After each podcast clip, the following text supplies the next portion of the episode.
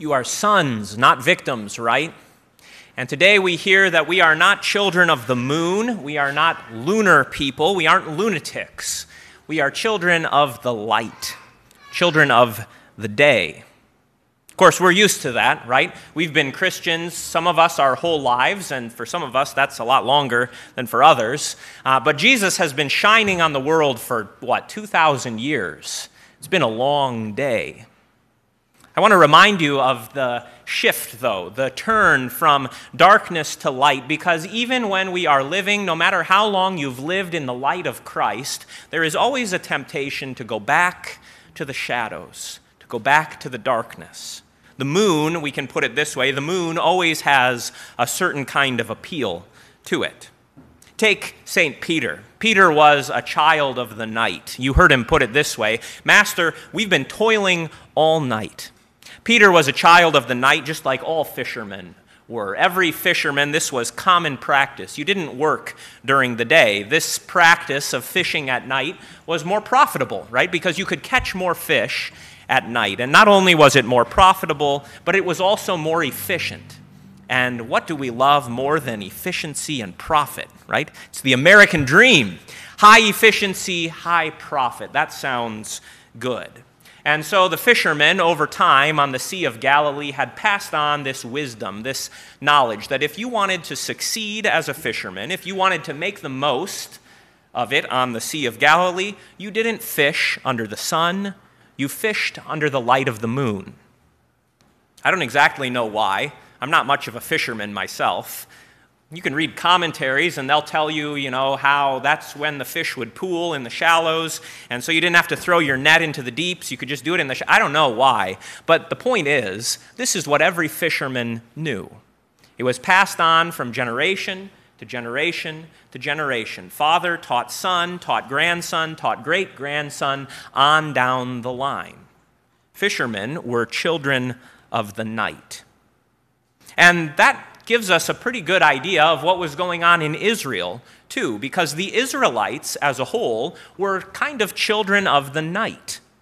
When God called Abraham out of Ur and he gave him his great promise, you remember what he, t- what he said to Abraham? Abraham was kind of wondering, hey, God, you know, you promised me a whole bunch of children, but I ain't got none. That's exactly what he said. Grammar, right? He said, I don't have any children. And the Lord said, Come outside and number the stars, so shall your children be. The Israelites then were starry people. And not only were they starry somehow, but also the moon. The lunar calendar was what governed the people of Israel and their worship. If you wanted to know when the Passover was, you had to pay attention to the moons. It was in the first moon, on the 14th day of the first moon. And their whole life, their whole festival, their full calendar was determined by the moon. And there's nothing wrong with that, right? Just like there was nothing wrong with fishing at night. It was expected. It was passed on from generation to generation to generation. The people of Israel were like the stars, they were like the moon. And that light was supposed to shine out into the dark world. So you may remember how when Moses came down from Mount Sinai, when he would appear to the people of Israel after he had been in the tent of meeting, do you remember how his skin shone? He was like a moon, right? He was like a moon shining on God's people.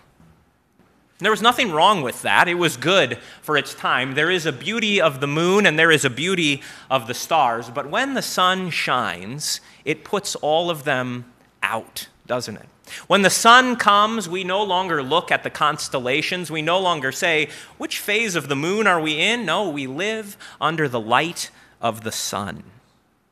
In the beginning, when God created, He could have just made it sunshine all the time, right? But in His wisdom, the Lord determined that there would be times of darkness and times of light. And kind of interestingly, it says in the book of Genesis that when the Lord God made the light on that first day, let there be light, it says that he saw that the light was good. But it doesn't say anything about the darkness. Now, the darkness was good. Everything that God made was good. But it's worth noting the Lord did not say, man, this darkness is good, did he? The Lord intends for you to have light to have clarity about who He is, about who you are, about what your calling is in life. He does not want you to be dependent on the moon, which waxes and wanes. He wants you to, he wants you to have the light of the sun. That is what God calls good. We can see this in the life of St. Peter. What did he say? Master, we've been working all night. And he said just what Abraham said we ain't got nothing, right? We've been working all night. We've been toiling under the moon, Lord Jesus, and we have nothing to show for it. Same was true for Israel, by the way. Peter represents his nation just perfectly. If you looked around Israel at the time of St. Peter, at the time when Jesus stood in that boat, and you looked to those things that should have given light to the people, if you looked to the temple, you'd see corruption. If you looked to the priesthood, the ones who were supposed to be the teachers of Israel, they were supposed to be the stars that shone, you would find all kinds of bribery, all kinds of deceit, all kinds of evil. And if you looked to the king, right, you'd see King Herod. And I don't know if you know this, but King Herod wasn't even descended from David. There was nothing all that bright going on in Israel. Their king, King Herod, traced his lineage back to Esau. Can you believe it? That might not mean all that much to us, but if you were living in Israel and your king was from Esau, not Jacob, that would really tick you off. It was a dark time, is my point. It was dark for Peter, it was dark for Israel. And we know something of what happens in the dark, don't we? There's a reason that the Lord God didn't say that darkness was good. See, darkness hides things, doesn't it? And in the dark, in those hidden places, creepy stuff starts to happen. Little kids know this, right? Under the bed, in the closet, that's where the monsters are. You don't have to be a little child to know what I mean. It's in the dark that evil things proliferate. It's good that God gives us a sense of shame, isn't it? We should have a sense of shame. And so, when other people are watching us, when other people are looking over our shoulder, when the boss is in the room, the employees are model employees, right? When the HR guy is watching, everybody's doing their job. That's good. But when the darkness comes, when nobody's watching, what happens? Scripture tells us, right, that the works of darkness are works that are unprofitable, unfruitful. They're like empty nets. Here's what St. Paul says in Ephesians chapter 5. He says, Have no fellowship with the unfruitful works of darkness. And if you want a list of what those unfruitful works of darkness are, Paul is happy to give it to us. He says it's things like this fornication, uncleanness, covetousness, filthiness, foolish talk, coarse joking. Those are the kinds of things that multiply in the dark. And you don't have to be St. Peter working under the moon. You don't have to be Israel living at a time when the temple is corrupt to know exactly what he's talking about. You have only to consider your own life and what happens when you think that nobody's watching you. What is it that happens? Well, under the guise, under the cover of the dark, the, the wickedness of the heart multiplies. How many of you would like to come forward this morning and rehash for us all the thoughts that you've had this morning and this week? Would any of us jump and thrill at the idea that everyone would scrutinize us this morning? Probably not, right? I'm not going to ask any of you to do it. It's good that God covers our minds. It's good that you can't always see what's going on behind my eyes. It's good that we keep things to ourselves. But let's not be foolish and think that God doesn't see. Let's not suppose that we can actually hide from him. He sees in the dark just as he sees in the light. And Scripture is full of this description that it is in the dark where the works of evil happen. Those who get drunk, St. Paul says, get drunk when? At night. The night is the time of spiritual sleep. And in spiritual sleep, the devil has a playground. Jesus puts it this way everyone who does wicked hates the light because, because in the light, our works become evident. And so we kind of prefer the darkness, don't we? We kind of like to suppose that we can hide everything, not just from each other, but somehow there's some part of my life, there's some part of my heart that Jesus can't see. He can only see the good stuff. That's not how it goes, of course, but we think this way. And so, like empty netted Peter and like empty Israel, we often sit in the darkness with nothing to show for it except guilt, with nothing to show for it except shame. Because after all, what do the works of darkness, what do these works of evil actually produce in our lives? It's nothing we're proud of. It's nothing that we write home about and say, hey, mom, let me tell you what happened last night at 11 o'clock at night. The works of darkness are things we are embarrassed by, and rightfully so. They are things that we want to keep in the dark. But see, Jesus brings a new day. Jesus bring a new day for Peter, for Israel, and he brings a new day for you. And that means some things are going to be exposed. That's what happened to St. Peter. Did you hear that?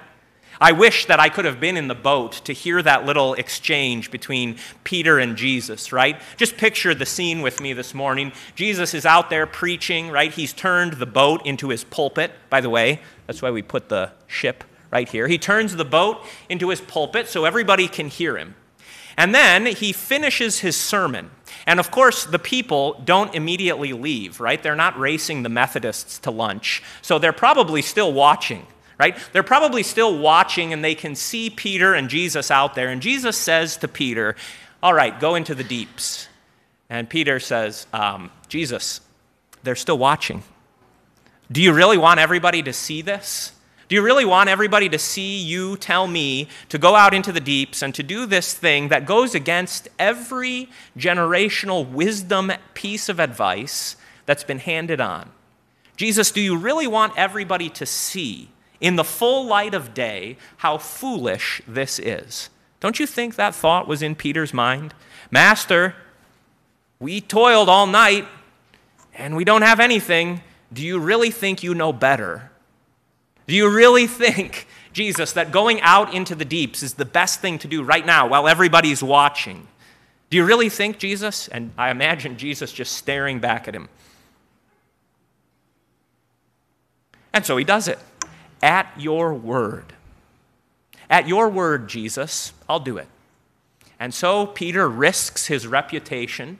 He risks the reputation of Jesus, and he actually obeys. Can you believe it? He obeys Jesus, even though it goes against every fiber of his being to go into the deep, to throw the nets into the deep water. He says, All right, Jesus, let's give it a shot. At your word, I will do it. And then the nets teem. And then the nets teem and the boats are so full of fish that they start to sink. Because do you see? Do you see that in the light of Jesus, there are fish? In the light of Jesus, his commandments do not bring you shame. His commandments do not bring you regret. His commandments do not bring you guilt, but they bring you good things. In fact, the good things are so much, right, that they're overwhelming. Quick, come on, James and John, quick, come on, fill up your boat. And the boats are all sinking down.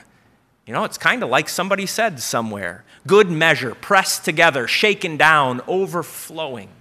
This is the way that it is in the light of Jesus. See, as wonderful as the light of the moon is, as great as it is to be a star in the night, it is even better to live in the light of Jesus.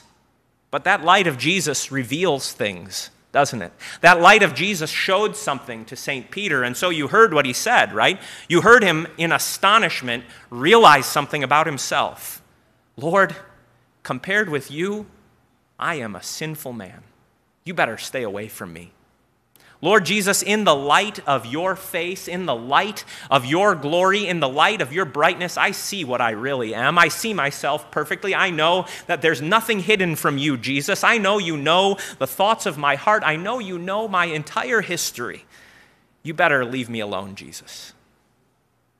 The light of Jesus does reveal that, right? It does show you who you really are. And some of those things are not pretty. The light of Jesus will convict you. The light of his word will show you, you know what, you don't have it all together. You, there are plenty of things in your life that are dark, that are creepy, that should be left under the bed, that should be left in the closet. But, but notice well that the light of Jesus does not only reveal that. Lord, I am a sinner. Peter says, You better leave me alone. You better have nothing to do with me. And Jesus looks right back at Peter, and he probably stared at him just like he stared at him when Peter was saying, Lord, are you sure? Fear not. You think I don't know that about you, Peter? You think Jesus doesn't know what you get up to? Do you think you can hide anything from him? Do you think there's some thought that you've ever had that would surprise Jesus if you told it to him out loud? Think again. In the light of Jesus, everything is wide open, and that's kind of scary. But he doesn't run away from your darkness. He doesn't run away from all those creepy things that go on in your heart and in your mind. In fact, he says it's precisely why he's come to drive away the darkness. Fear not. Peter, fear not, dear friends. Our Lord Jesus has not come to blast us away with his light, he has come to draw us deeper into that light. The fruit of light, St. Paul says, is found in all that is good and righteous and true. The fruit of light is that there is thanksgiving. The fruit of light is the works of love, the work of faith, the work of love, the work of hope. Jesus says, Everyone who comes to the light is shown for what they are. Not only the wickedness, but also those who have carried out their works in God. You are not children of the darkness. You are not children of the moon. You are children of the light. Jesus has brought a new day. It was a new day for Peter, it was a new day for Israel, and it is a new day for you as well. Every day that begins with Jesus is a day to live in his light. And what you find in the light of Jesus is that at his word, there are fish. At his word, the nets are full of fish. Do you think that's only true for Peter?